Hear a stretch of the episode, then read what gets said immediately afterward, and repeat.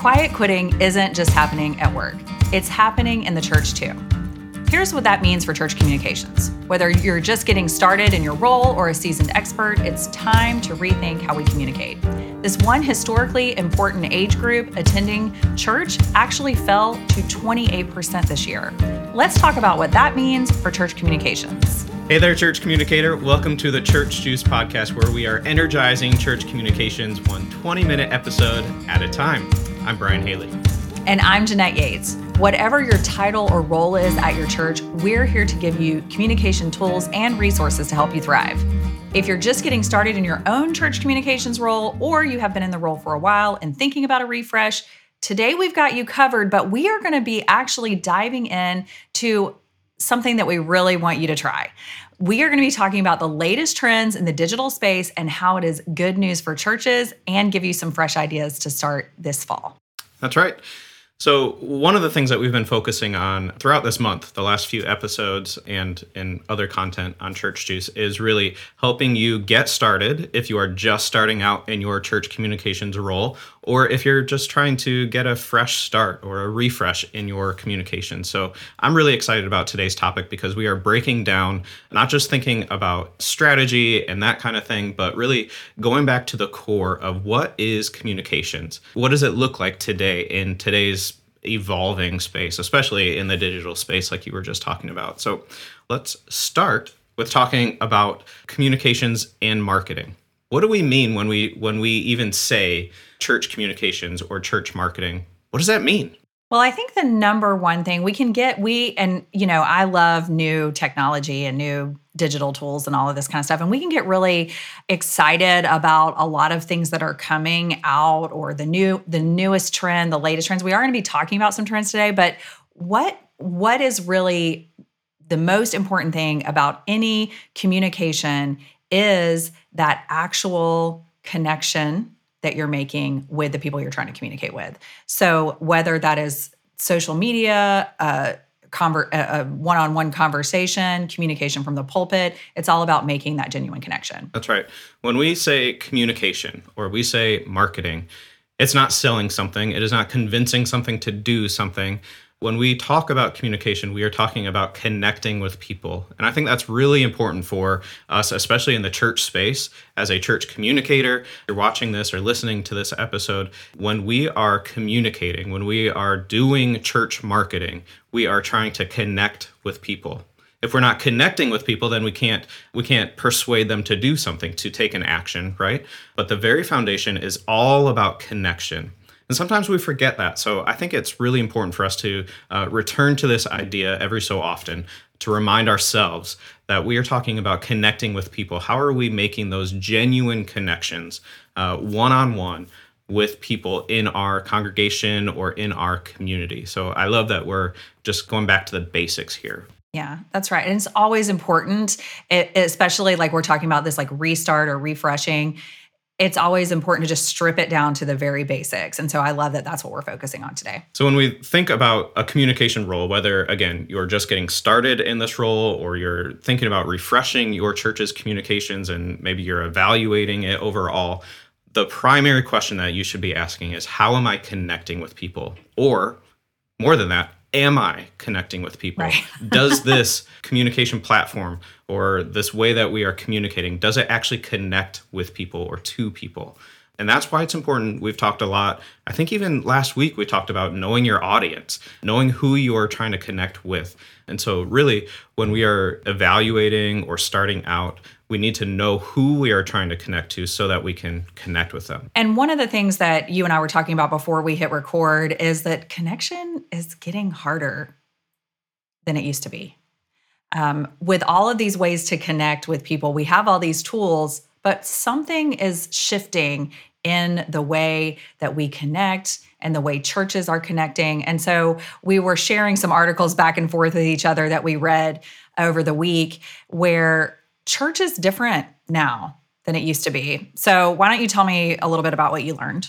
Yeah, so we'll, of course, put links to this in the show notes, but there's a Wall Street Journal article that came out recently that talks about how middle-aged people are attending church less frequently. They haven't returned since the pandemic, essentially, is what the article talks about. But really what the article gets down to say is that even when people are returning, they are less involved. And so if your church has seen a rebound or maybe an increase in attendance from pre-COVID to now, probably what you're seeing is that volunteerism or the engagement of people still hasn't caught up to that pre-pandemic level.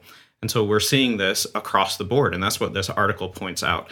And there's a key demographic that we talked about in the very first part, and that is what the article defines as middle-aged people. So if you fall in this age group of 39 to 57, sorry, but apparently you are considered middle-aged now. So this Wall Street Journal points out to research that says that middle-aged people who historically have been a key demographic, because that's where most of your involvement comes from, they have kids that are involved, all of that. Weekly attendance in this bracket has fallen to 28% across the board. So your church may be a little bit different than that, of course, but across the board, that fell from, what was it, 41% few years ago to 28%. Like just in 2020. Right. Yeah. So in just 3 years, that's post-pandemic. We see that things have shifted, and we're seeing the decrease in involvement. So people are coming less often. They're involved less than they used to be, and I think there's more to it too.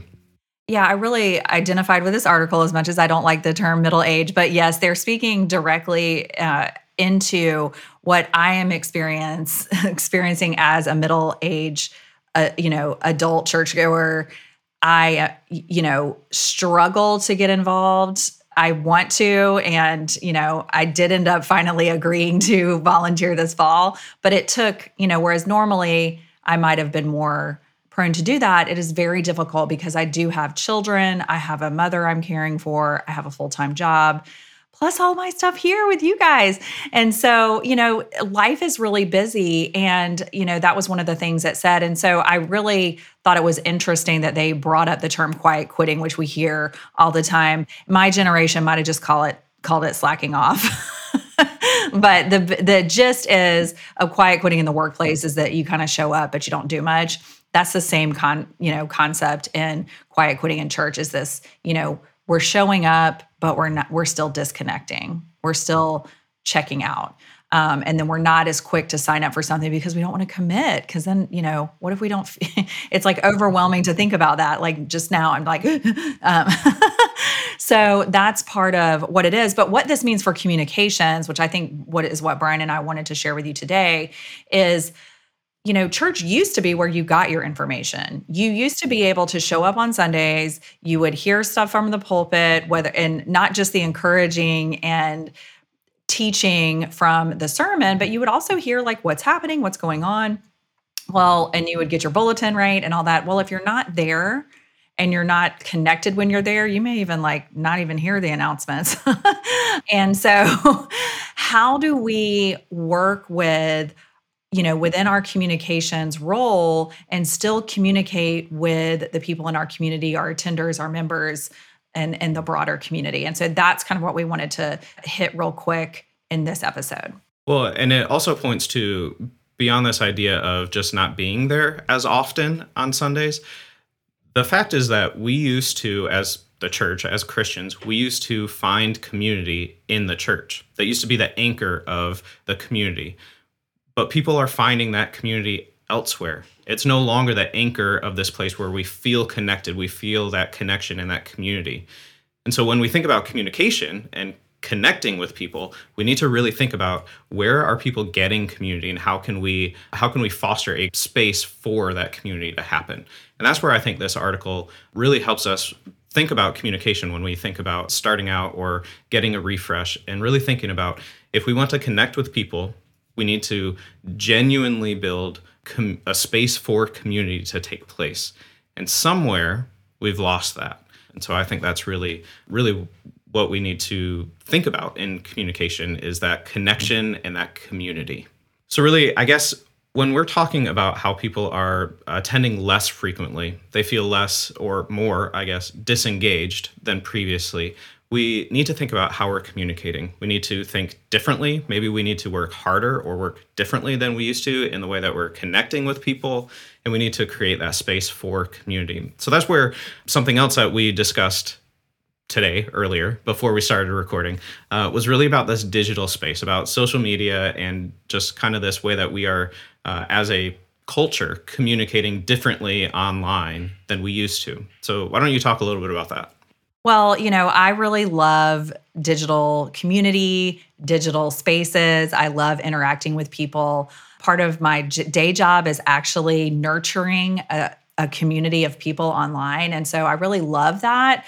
But I read an article yesterday and I was like, oh, this makes a ton of sense, because we're seeing, though, Facebook groups and there's other platforms that have private communities, Circle, Mighty Networks, all of these digital community spaces are still very popular, but people are getting more selective about what spaces they want to connect in, and also what accounts they want to interact with. So whereas a few years ago, you know, I think last week, Bryan, we were talking about like how long we've been doing this kind of thing. When we were getting started, it's like, how beautiful can you make your feed, your graphics? You know, it was more about like, you know, getting that, all that branding perfect, you know, all of that. Well, now that is, people almost tune those things out. So even before we dive into like the actual community piece, just know that one of the biggest trends that's coming out, not just now, but I mean, it's been this trend that's been building, is people want more authentic content, which also means they want more authentic community, right? So when you're trying to curate connection, you really can't do that. You can curate your content, you can curate maybe an opportunity for connection, but you can't fake connection. You can't automate it as much as you might want to. So I attended a webinar yesterday on AI and community building, and like the gist is, you are going to have to show up as a real person in the online spaces, because everyone's just going to assume you're AI. Like everyone's going to assume your content that you're writing is not real. So you have to show up as a real person. So, you know, yes, there's the post that you make as the church brand, but if you're a pastor or ministry leader, you got to show up. You got to show up. Now, so that's one piece, and we could have a whole episode, another episode on AI and community building, which we might later. But for the purposes of this, I want to tell you, I got so excited when I read this article, which, like Bryan said, we're going to link in the show notes. But the title of the article is "Social Media is Dead," and which it's not, but the truth is social media is changing. Yeah. Well, social media is changing. So people are looking for more one-to-one connection or small group connection. So you will recognize this when I talk about it, but if you've been on Facebook, which if you are a church communicator, yes, you have, right? We're there, and we get one of those like chat, like, do you want to join this chat? Or maybe you're automatically put into the chat, like that was happening when they first started it. And you're like, what is this? Well, what Facebook is doing is saying, hey, even in your group that you run, even or that you're a part of, you know, that is a place for connection, a place for community, right? We're seeing that people want a smaller community. So those little chats are a way for you to gather people within your group, within your Facebook group or your church. You can gather smaller groups of people in those chats, which go through Messenger, the Messenger area. So that is one of the things that is an indicator of like, oh, okay, people are wanting those smaller connections. Another thing that you'll notice too over on Instagram is a lot of people, they're not saying, click the link in bio. They're saying, shoot me a DM and I'll send you a resource, or shoot me a DM and we can chat. That's because people crave that smaller one-on-one connection. Now, you can automate a little bit of that, which... That's what I was just going to say. Some of that is for marketing purposes. But you can, but a lot of the people I talk to in the marketing space say that as long as you can have those one-on-one interactions, you know, that where you may be able to automate a little bit of it, you still want to be the one responding back and forth if you're having those conversations. So all that to say, the preference is going to more authentic community, smaller communities, one-on-one messaging or group chats. Like that is where it's at. And I can tell you that if I read this article to my kids, because it's like the latest trends, my kids would be like, yeah, that's what we've been doing for years. Yeah, we spend a lot more time in DMs, right? Like if I'm on Instagram, I'm sharing reels with my friends in DMs, or TikTok, I'm doing the same thing. We're all spending more time personally sharing content, looking for that genuine community that we have with our friends and the people that we know, even if it's just online. And I think that's where a lot of churches have gone back to what used to be, whereas the rest of us have continued in this digital space. So really knowing your audience, knowing who you are trying to connect to and what their interests are, will help you create better content and connect with people in a more genuine way too. Right. And I think, you know, the more and more that you can do those connections and those authentic conversations, the more you're going to hear the concerns and the things going on, like we read in the Wall Street Journal article. And then you can address those concerns with your community in person, and that will lead them to want to come back more.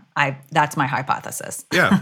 And I would say too, we've spent a lot of time as the church, generally speaking, we've spent a lot of time reminding people about the importance of coming together again or going through books of the Bible. But what we don't spend a lot of time doing is answering questions that people are actually asking, even if they're sitting in the pews, or the needs that people actually have in their day-to-day. And we've forgotten about how to connect with people. So that's really, when we think about communication, we have these discussions, it's all about connecting with people. And that's what we want you to walk away with today.